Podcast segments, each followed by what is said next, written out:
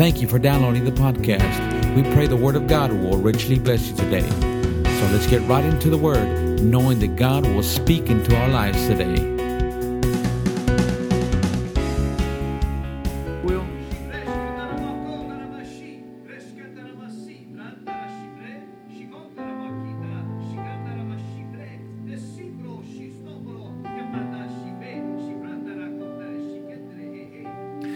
Your praise and your worship are precious to the Lord.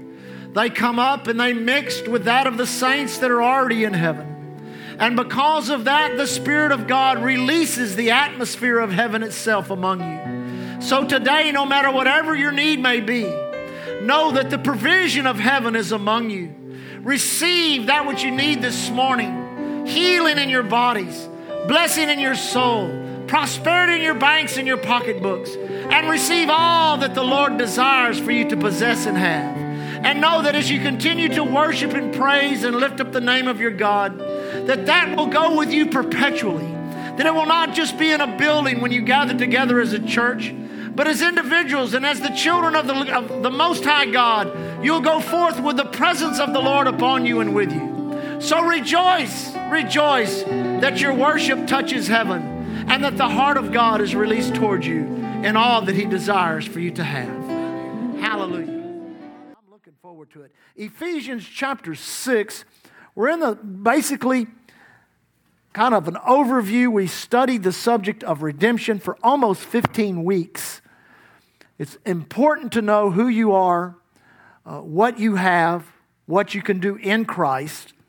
Uh, we have those uh, uh series available for you if you need that. Go out to the to the uh, tape uh, place and you can get those.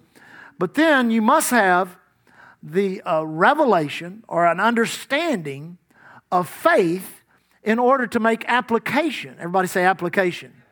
Application of all that God's provided for us in Christ. It is God's desire to, for every believer, uh, to possess the power, which is the power of faith, uh, to pierce the unseen realm, and to bring in the see- into the seen realm the provision already provided for them.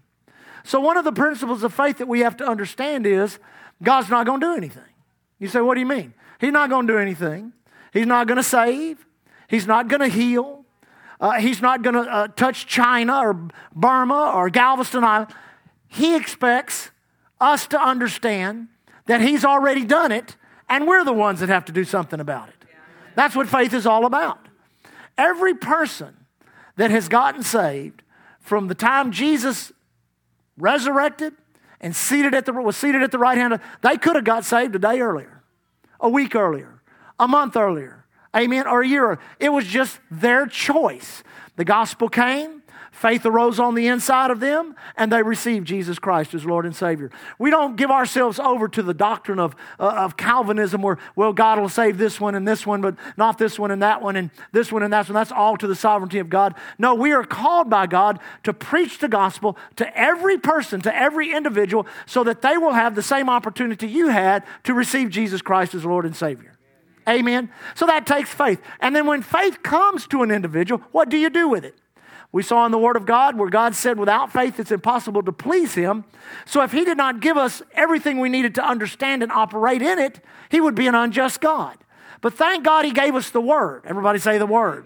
That by the Word of God, we understand how faith operates, how we can walk in it, how it functions, and how we can use and how we can use it to appropriate everything that God has provided for us in Christ. Remember what it says in the scriptures several times? The just shall live by faith. The just shall live by faith. The just shall live by faith. I think seven times in the New Testament it says, the just shall live by faith. Amen? So we began with some simple principles. Number one, faith comes by hearing, hearing by the Word of God. The Word of God is our source of faith. If you want faith, go to the Word. Primarily teaching the Word of God. You say, why can't I just read the Word? Why do I need a church? Why do I need ministers? Why do I need that? Because there comes an anointing with a gift of God that helps two things to happen. Number one, your ears to open. Number two, the Word of God to go and drop down into your spirit, to bypass your mind and drop into the place in which faith can be productive. Faith is not productive in the mind of men and women. You say, why is that? Because the Bible says your mind is at enmity with God. That's why you must renew your mind. But faith works in the spirit of man. The heart of man is where faith works and where faith operates. So faith comes by hearing, hearing by the word, which means come to church, have the word taught to you, listen to it preached, listen to it on tape, read your Bible. Meditate on the Word of God. Do everything you can do to expose yourself to a continual flow of God's Word. I need a better amen than that. You say why? Because there is a continual flow of the devil's message. There is a continual flow of the message of this world system. There is a continual, let me just say it like this, just be honest. There is a continual, continual flow of doubt and unbelief. Sad to say, a lot of it comes through what they call, quote, Christian churches, but you've got to make a decision to allow a continual flow of the good word of God to come into your human spirit, to hear and meditate and respond to and hear and meditate. So then we saw primarily the number one way or the primary way in which faith was released was through confession. Now, remember what we said because I think this bears saying several times because it's not mentioned very, much in teaching on confession. God is a God that has the ability to speak things into existence. Then He made us in His likeness and His image. We are also creatures that speak things into existence. It is not something unique to Christianity, it is something unique to humanity. Amen. The Bible says in Proverbs, life and death are in the power of the tongue. So, in every area of your life, you're either speaking life or death to it. In your marriage, in your body, in your finances, to your children, your job, the area in which you live, you're either speaking life or death. I like what Joshua said choose life. Choose life. Choose to speak the Word of God. You don't have to speak the facts, you don't have to speak the circumstances. Stick with the truth of the Word of God. Stay with the truth. The fact may be the doctor said, the fact may be the banker said, but the truth is what God has said. Fill your mouth and fill your heart with the truth of the Word of God. Now, this is what I've said for years that I hadn't heard taught on much, but I, thought, I think it's very good to understand. Always maintain a positive word confession even when you don't need it. You say, why? Because the heart, the mouth feeds the heart faith when you don't need it, so the heart can feed the mouth faith when you do need it. Remember Jesus, how he combated the devil when he was in that battle there in the wilderness. Devil, it is what? It is written. He did that by speaking. Uh, uh, uh, David said in Psalms 91, I will say of the Lord. I've said it for years. A moment of silent prayer never got anybody anything. You've got to learn to speak. And we'll study this when we study the authority of the believer a little bit. Have you ever had problems with your mind? Should be every one of you, amen? Listen, you cannot overcome because that's where the true warfare of the, of, the, of the new covenant takes place. It's not to defeat the devil, he's already defeated. It's not to defeat demon powers, they're already defeated. It is the warfare that takes place in the mind. And in order to win it, you must understand you cannot counter a thought with a thought. You must counter a thought with a word. I mean, I've caught myself on airplanes. I've caught myself walking in hotel lobbies. I've caught myself driving my car, saying out loud, No, devil, in the name of Jesus, it is written out loud. You say, Why? That's how the Word of God is released. Then we looked at, once you've believed in your heart, confessed with your mouth, what do I do? We spent two weeks talking about the works or the acts of faith. Three times, our pastor James, the pastor of the church at Jerusalem, said, Faith without works is dead. Wilt thou know, O vain man? That's where religion has hooked up to the vanity part of it. Wilt thou know, O vain man, that faith without works is dead? Then the very last scripture of that chapter says this Wilt thou know, as the body without the spirit is dead, so faith also without works is dead. So once you believe in your heart, once you confess with your mouth, you have to be patient. You have to hear from God, and then you have to act on the faith that God puts in your heart. There comes a time in which you must act on what you believe in your heart and confess with your mouth. Now, that, that causes us to arrive at today's subject. Pastor, I believed in my heart. I mean, I don't believe I'm healed. I know I'm healed. I don't believe I'm prosperous. I know I believe. I've confessed it. Pastor, I've been maintaining my confession for a year now, for two years now, for five years. I've been talking about how He supplies all my needs. I've been talking about how by His stripes I'm healed. I've been talking about how I've been delivered from the power. I've been talking about how the law of the Spirit of life in Christ Jesus made me free from the law. Now, I've acted upon it. I've put money in the offering, acting on the word of God when it comes to my prosperity. I've done things when it comes to my physical body, but it still seems like I have not received physically into my life the desired manifestation. I have it by faith, but what do I do now? You find Ephesians 6? Let's look real quick. Verse 12 for we wrestle not against flesh and blood. People are not our problem, they're our purpose. Amen. We wrestle not against flesh and blood, but against principalities, powers, against the rulers of darkness of this world, against spiritual wickedness in high places. Wherefore, take unto you the whole armor of God, that ye may be able to withstand in the evil day. Now, notice this last phrase, and having done all, to stand and having done all to stand. And having done all to stand. What does it mean to make a stand of faith? Well, number one, everybody say number one. Well, right here in the Word of God, we see exactly where it begins. This is where the stand of faith begins. This is so simple. So many people miss it, but it's so, so simple. This is where the stand of faith begins and having done all. You say, now, Pastor, what do you mean by that? Have you done all? Has faith come to your heart? Have you been confessing the word? Have you acted upon the word? If you've done that, then you've done all that faith requires. I remember when I was fighting uh, uh, uh, malaria in my body. I'd picked up in the nation of Haiti in 1993 been over there in a great crusade, and we ministered to many uh, uh, of those precious Haitian people. And I knew where I, when I was there, man, I mean, mosquitoes chewed me up. They couldn't spray enough insecticide on those marshes. It was terrible. And I knew uh, I was something had happened to me, and I stood against it, and I ended up in Europe about three weeks later and after a, uh, after a great meeting in Europe, in, in Dublin, Ireland, in which I was just soaking wet, they took me out of a soaking wet meeting, took me directly to the airport, put me on an airplane in which they immediately cooled down the cabin. And back then, people still smoked. They were allowed to smoke in the cabins. And so they just filled that cabin with smoke. And by the time that plane landed in Atlanta, I was having some alarming symptoms in my body. And I thought, man, and I knew in my spirit, I didn't know in my head, I knew in my spirit that that malaria was trying to manifest in my life. That was September of 1993. Well, I maintained my confession. Every day I got up and I said, Thank you, Father, that by his stripes, according to, to, to uh, Isaiah 53, I am healed in Jesus' name. According to Peter 2.24, I am healed in the name of Jesus. And then many other scriptures. Thank you, Father. The law of the Spirit of life in Christ set me free from the law of death. I've been delivered from the power of darkness, translated in the kingdom of his dear Son. The same Spirit that raised Christ from the dead. It dwells in me. It quickens. It makes alive my mortal body. I resist this in the name of Jesus. I will not have it. And I mean day after day after. You say, well, what was going on? I was feeling worse and worse. My fever would get so high I couldn't get, I couldn't get warm. I'd do everything I could get warm and couldn't do it.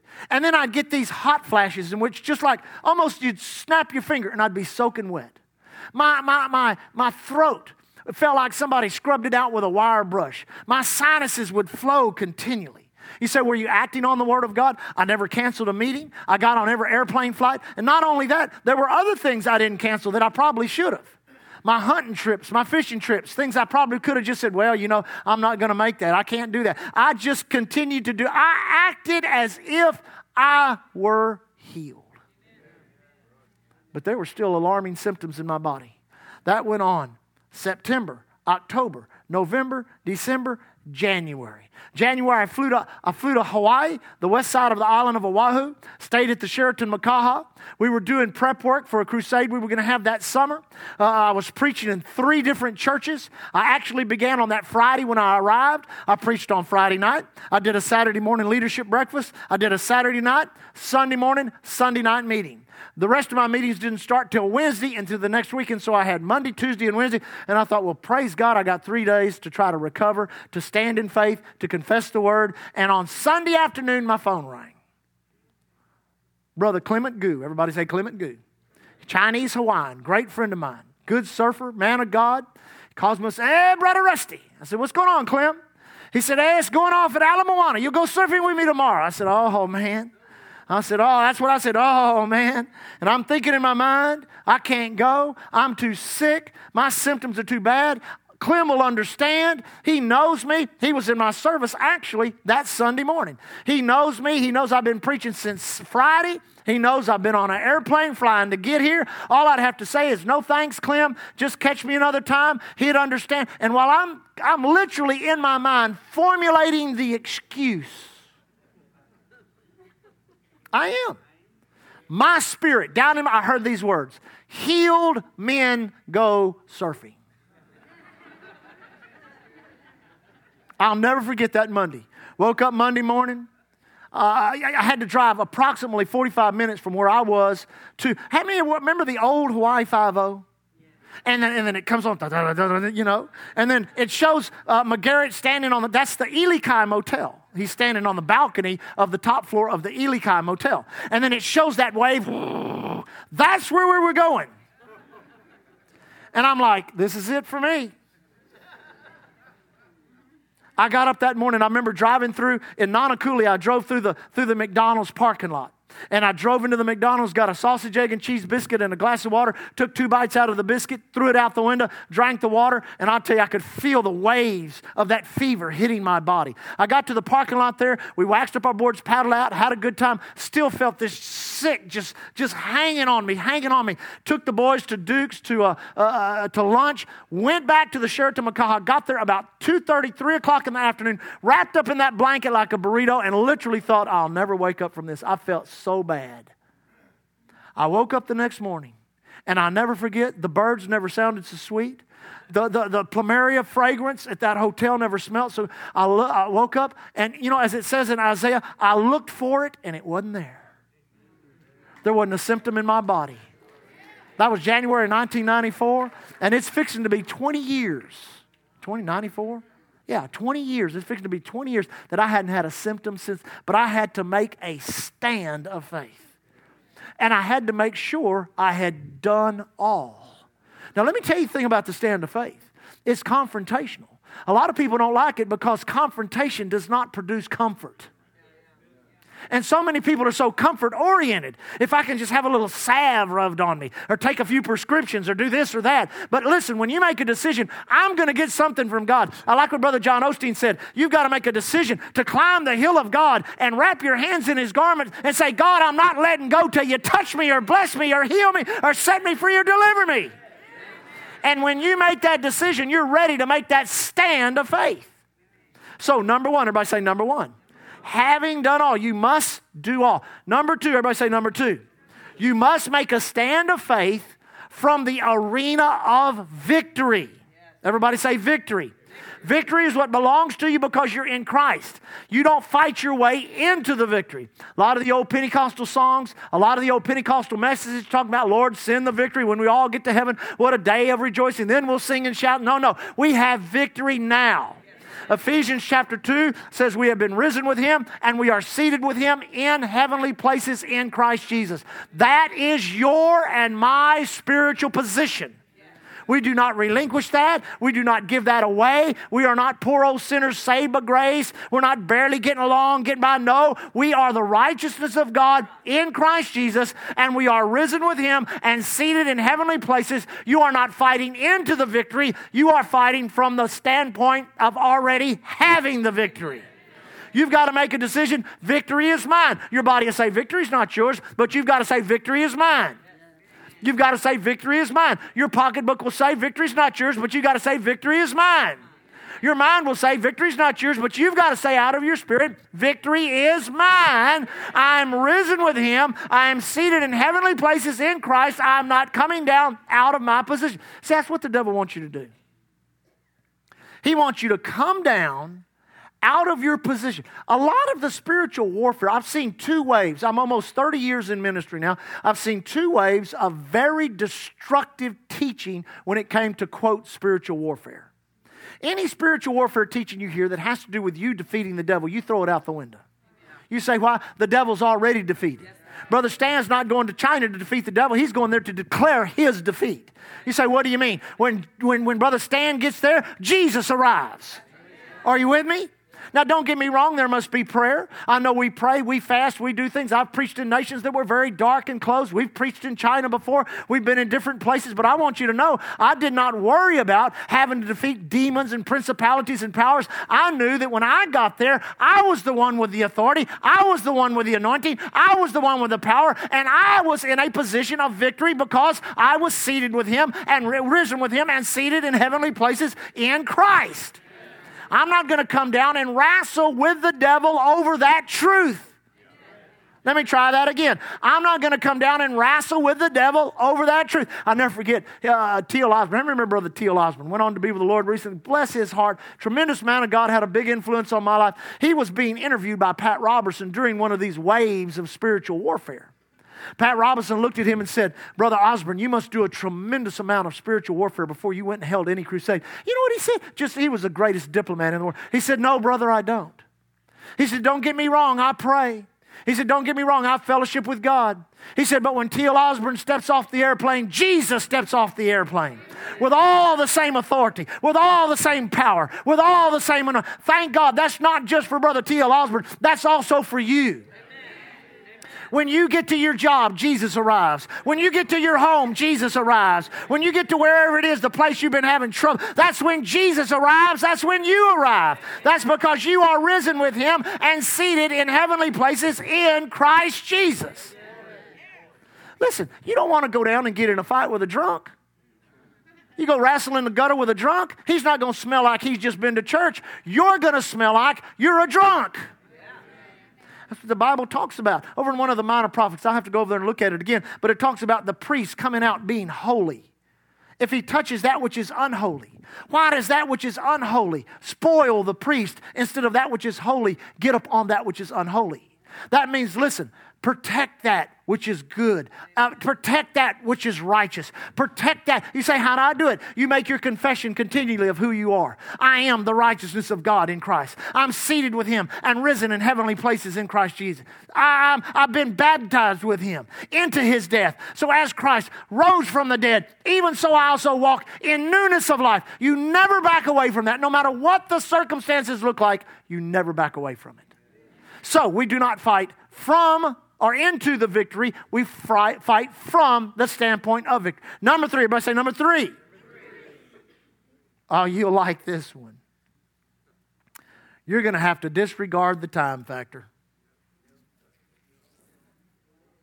Did you know? Let me just say this. Did you know it's not the will of God that His children live in the realm of time? Sin took us into time.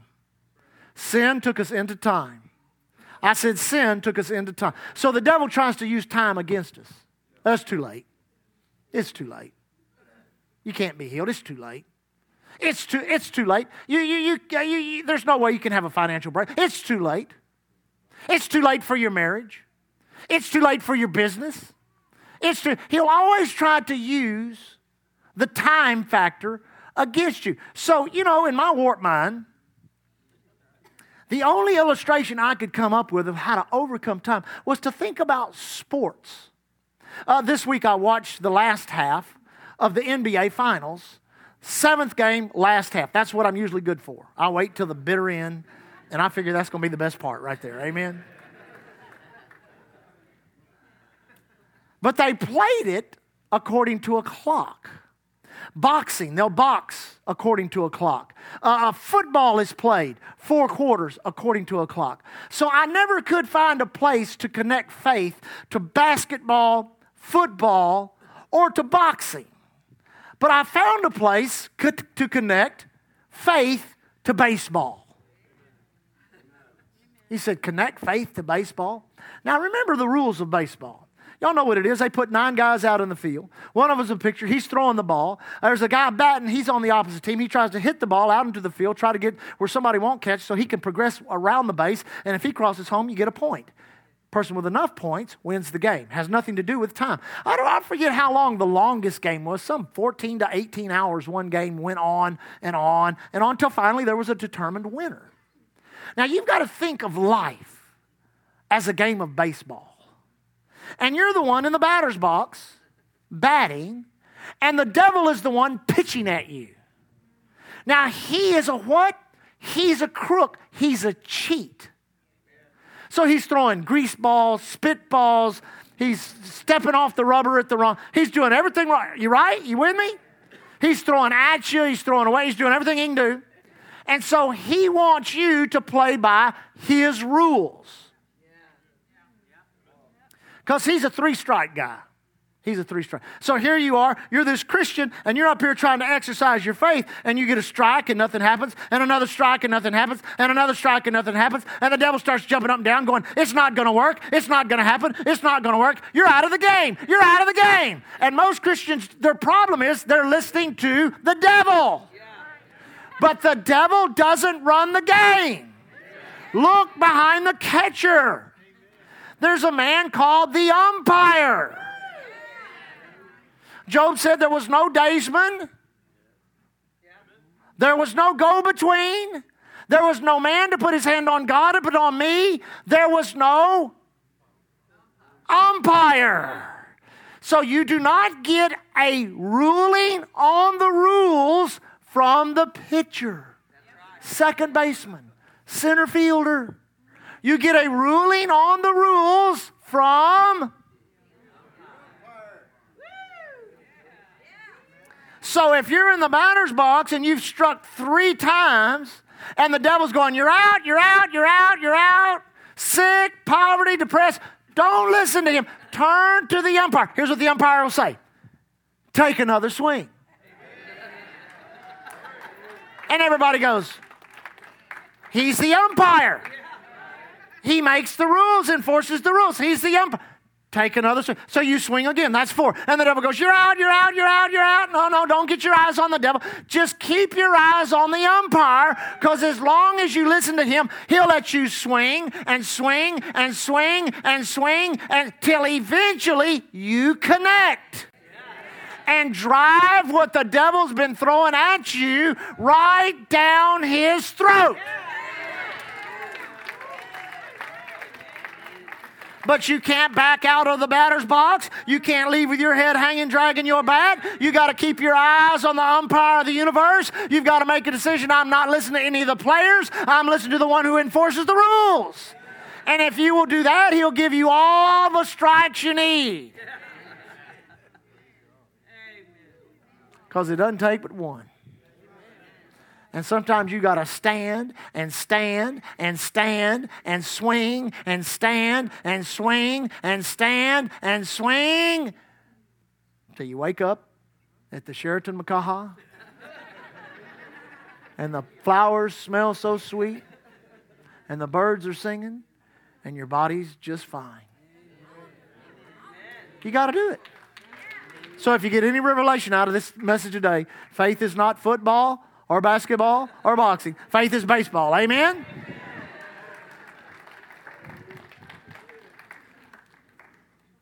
Number four, last one, and we'll close. How's my time? Just about up. Wherefore, take unto you the whole armor of God. We'll study the armor of God next week. That you may be able to withstand in the evil day, the day of temptation, the day in which the enemy tries to get you to quit, the day in which you're wrestling. We'll study all of that later. And having done all, stand. This is the last one. You're going to have to stand in joy. I said, You're going to have to stand in joy. Most people, you can tell what they're going through by the look on their face. They throw their joy out the door as soon as this happens, as soon as that happens. I mean, the wheel falls off their joy wagon. Understand, happiness and joy are two different things. Amen. If I had a big wad of $100 bills, I could produce happiness real quick. Just wad them up and start throwing it. This person, thank you, yes, oh, and you'd see all the happiness on the faces of those that got it, and the disgust on the ones that don't. But I want you to know joy is a different force. Happiness is based on circumstances. Joy finds its origin in the reality of the truth which means the fact may be the doctor has said. The fact may be the banker has said. The fact may be the divorce lawyer has said. The fact may be, but the truth is what God says. So you hook your emotion into what God has said and you draw off of what God has said, and you start learn to continue to worship, and you learn to continue to praise, and you learn to continue to magnify God. And when it feels like you're all dried up and there is nothing left, then comes the Holy Ghost.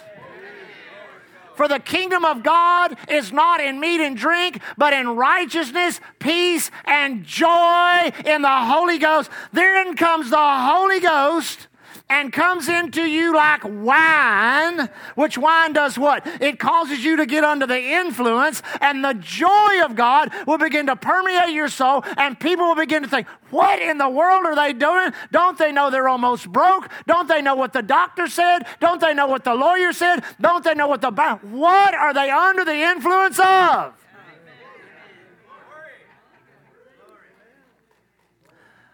I'll say that, Lord. Some of you have lost your victory because you've lost your joy. Well, Pastor, you just don't know what I'm going through. I don't care what you're going through. I'm here to preach the answer to you and to tell you if the devil can steal your joy, he's got you. But listen, what's the worst thing that could happen to you? You ask people, what's the worst? I guess I'd die. If you die, you go to heaven. What do you think? You're going to come walking into heaven with your head bowed? Oh, I'm in heaven. My God, what are we going to do now? No. Dying isn't the worst thing that can happen to you. The worst thing that can happen to you is to lose the joy of your salvation, not to realize that God's on the inside. He's empowered you through the baptism, that you're more than a conqueror, that greater is He that's on the inside of you than He that's in the world. You've got to make a decision. I'm not going to lose my joy. And sometimes you just got to make yourself laugh at the devil. The devil kick you, you just go, ha ha ha. He knock you down, you get up laughing. It's hard to beat up a drunk.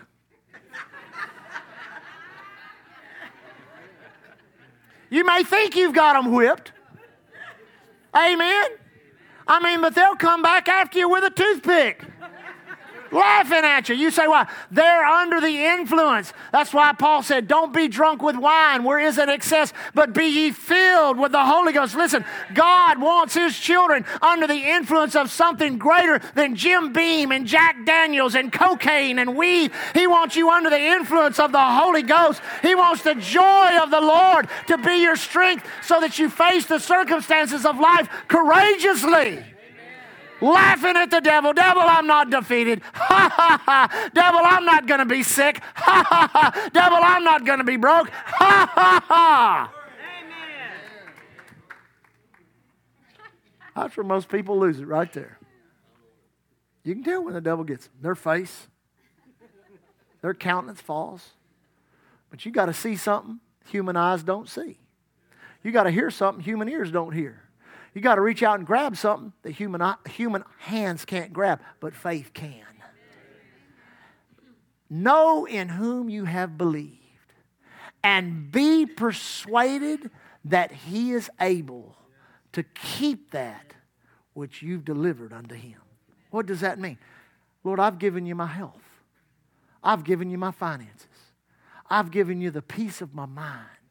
I've given you my family, my ministry. I've given you all my, everything I have, I've given it unto You've got to have confidence and trust that God will get you through anything this world system has to offer, the enemy tries to attack you with, or anything else that comes up. You've got to trust God will get me through it, and He'll get me through it with joy. Hallelujah. Thank you, Lord. Lift your hands and worship God. Father, we magnify your name. Thank you for your joy.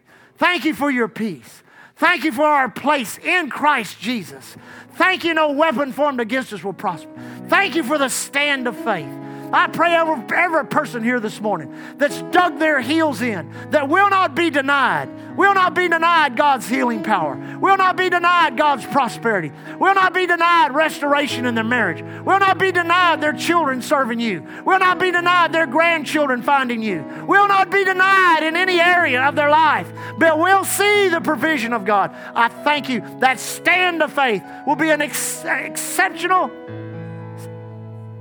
effectual stand of Almighty God in their lives in Jesus' name. Every head bowed, every eye closed, just for a moment. Let me ask you real quick where are you with the Lord today? Are you living right? Are you doing right? Have things creeped into your life that's gotten you separated from God? Maybe you've never made Jesus the Lord of your life. Maybe you've never bowed your knee and confessed Him as Lord and Savior. You say, Well, Pastor, there's just areas in my life I'm not living right. I'm not doing right. You need to be right with God. It's easy to serve God, it's hard not to. It's hard not to. If you're here this morning, you say, Pastor, that's me. I just need to be right with God this morning. I know if I'm right with God, everything else will work out. I know if I'm right with God, my faith will work. I can stand. I can believe. I know if I'm right, I need to be right with God. Please pray with me. Anybody like that? Lift your hand right now. Do it boldly, unashamedly. We see one hand, another hand, another hand, another hand. God bless you. Another hand. God bless you. Anyone else? Don't be afraid. Don't be ashamed. Another hand. God bless you. Don't be afraid. Don't be ashamed. I see that other hand. God bless you. You don't have to raise your hand a second time. But one more time, I'm going to ask you is God dealing with your heart? You know, I don't have to twist your arm. You know, uh, you know by what's going on on the inside of you right now. Don't reject it. Don't press it down. Yield to it. That's your answer this morning. So, one more time. If you've not raised your hand, but you need to raise it right now, you say, Pastor, please pray with me. That's me. I need to be right with God. Lift your hand right now. Anyone else? Anyone else? I see your hand. Anyone else? I see your hand. God bless you. Now, everybody, look this way. Here's how we've trained Island Church. In just a moment, I'm going to invite all of those that have raised their hand to come down and pray with me. We want you to settle it. We want this to be an event. We want you to experience Jesus. But the church is going to stand and they're going to give a big hand clap. You can come on down if you want. Stand right there. Uh, the, the church is going to give you a big applause, a big hand clap. And they're not doing it for my preaching or for the beautiful music, they're doing it for your decision. They're trying to tell you, come on down, get right with God. So here's the thing Stand on your feet, church. Give them a hand clap. And every person that raised their hand, come on down and stand right here. You got it. Thank you for joining us today. We trust that you enjoyed the podcast. For service times and special events, visit our webpage at www.islandchurchgalveston.com. You can contact us by phone at 409 770 9113. We are located at 2411 69th Street, Galveston, Texas. And remember to keep looking unto Jesus. He is the author and the finisher of our faith.